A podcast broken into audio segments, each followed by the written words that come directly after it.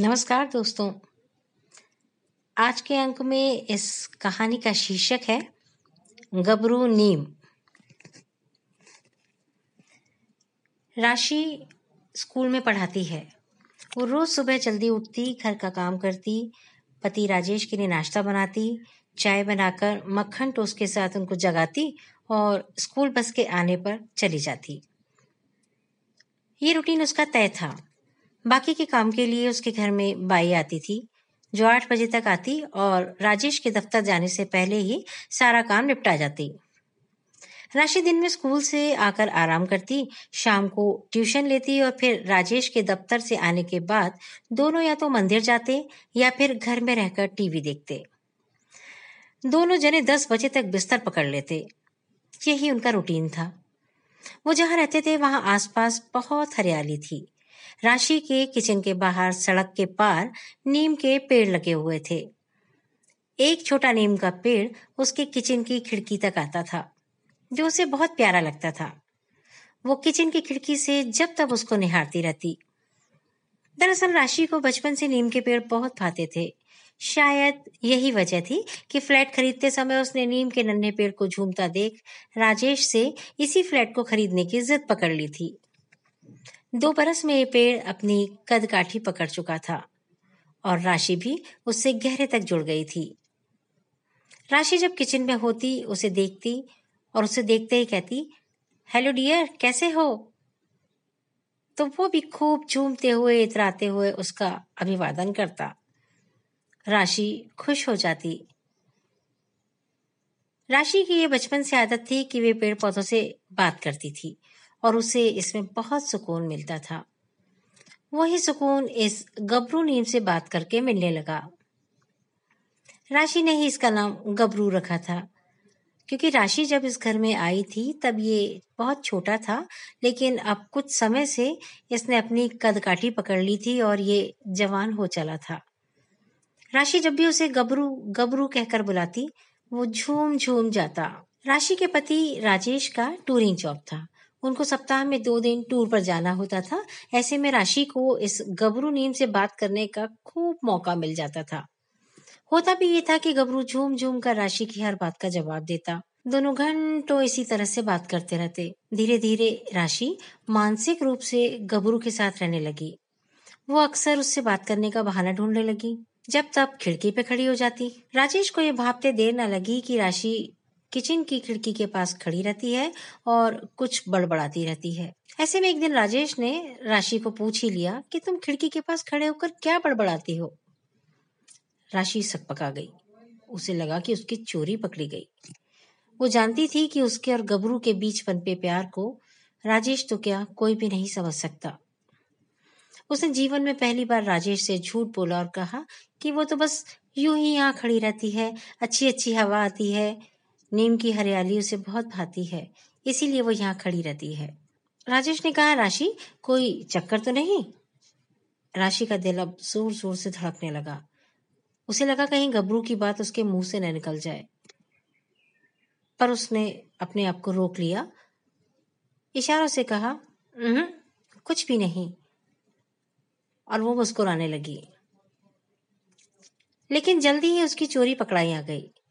वो तीन दिन के लिए स्कूल ट्रिप पर गई थी। वहाँ से वापस आने पर वो राजेश से गले मिलने के बजाय घर पहुँचते ही राजेश को साइड में करते हुए सीधे किचन की ओर भागी और खिड़की पर पहुँचते ही ज़ोर से बोली आई मिस यू गबरू मैं आ गई। लेकिन ये क्या? वहाँ कोई नहीं था। तीन चार लोग पेड़ पर चढ़कर गबरू को कुदाली चलाकर काट रहे थे और ज़ोर ज़ोर से बोल रहे थे कि तीन दिन से काट रहे हैं, पर कट ही नहीं रहा। पता नहीं किसका इंतज़ार कर रहा है? राशि ज़ोर से चिल्लाई, लेकिन उसकी आवाज़ गले में फंस गई। वो घों घों की आवाज़ के साथ ज़मीन पर गिर पड़ी। राजेश ने राशि को देखा और समझ गए कि वो मन, तन और दिल से घायल हो गई है। उनका मन ग्लानी से भर गया।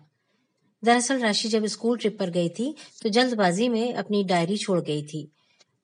उसमें उसने गबरू के साथ कुछ इमोशनल नोट्स भी लिख रखे थे, जिसको पढ़ के राजेश ने पेड़ काटने के लिए प्लान बनाया। उन्हें लगा कहीं उनके वैवाहिक जीवन में कोई अनहोनी ना हो जाए, कहीं राशि मानसिक रूप से परेशान ना हो जाए। इसीलिए उन्होंने राशि के आने से पहले ही पेड़ कटवाना शुरू कर दिया। लेकिन कहते हैं ना कि सच्चे प्रेम की तीखी धार होती है। गबरू तीन दिन तक कटा ही नहीं। शायद राशि का इंतज़ार कर रहा था। राशि के प्रेम की बयार उसके भीतर बह रही थी। राशि का लंबा इलाज चला। थेरेपी के दौरान उसने बताया कि जब वो तीन साल की थी, तभी उसके बड़े भाई का बीमारी से निधन हो गया था। और जब भी वो भाई को याद करती तो माँ घर में लगे नीम के पेड़ को दिखाती और कहती, भाई, नीम बन गया।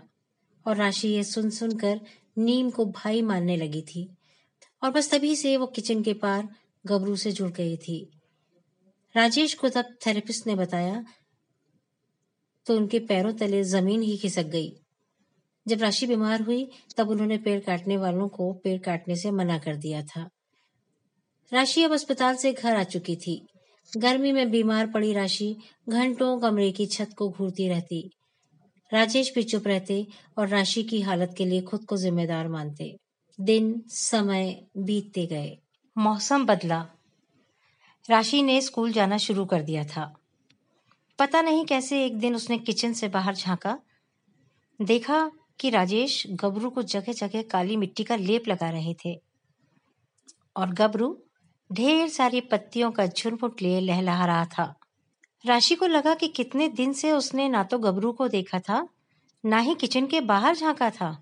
पता नहीं कैसे एक दिन उसने किचन से बाहर झांका तो देखा राजेश गबरू को जगह जगह काली मिट्टी का लेप लगा रहे थे और गबरू भी ढेर सारी पत्तियों का झुरमुट लिए लहलहा रहा था। उसे लगा कि कितने दिन से उसने बाहर देखा ही नहीं, ना ही गबरू को देखा और ना ही किचन में आई।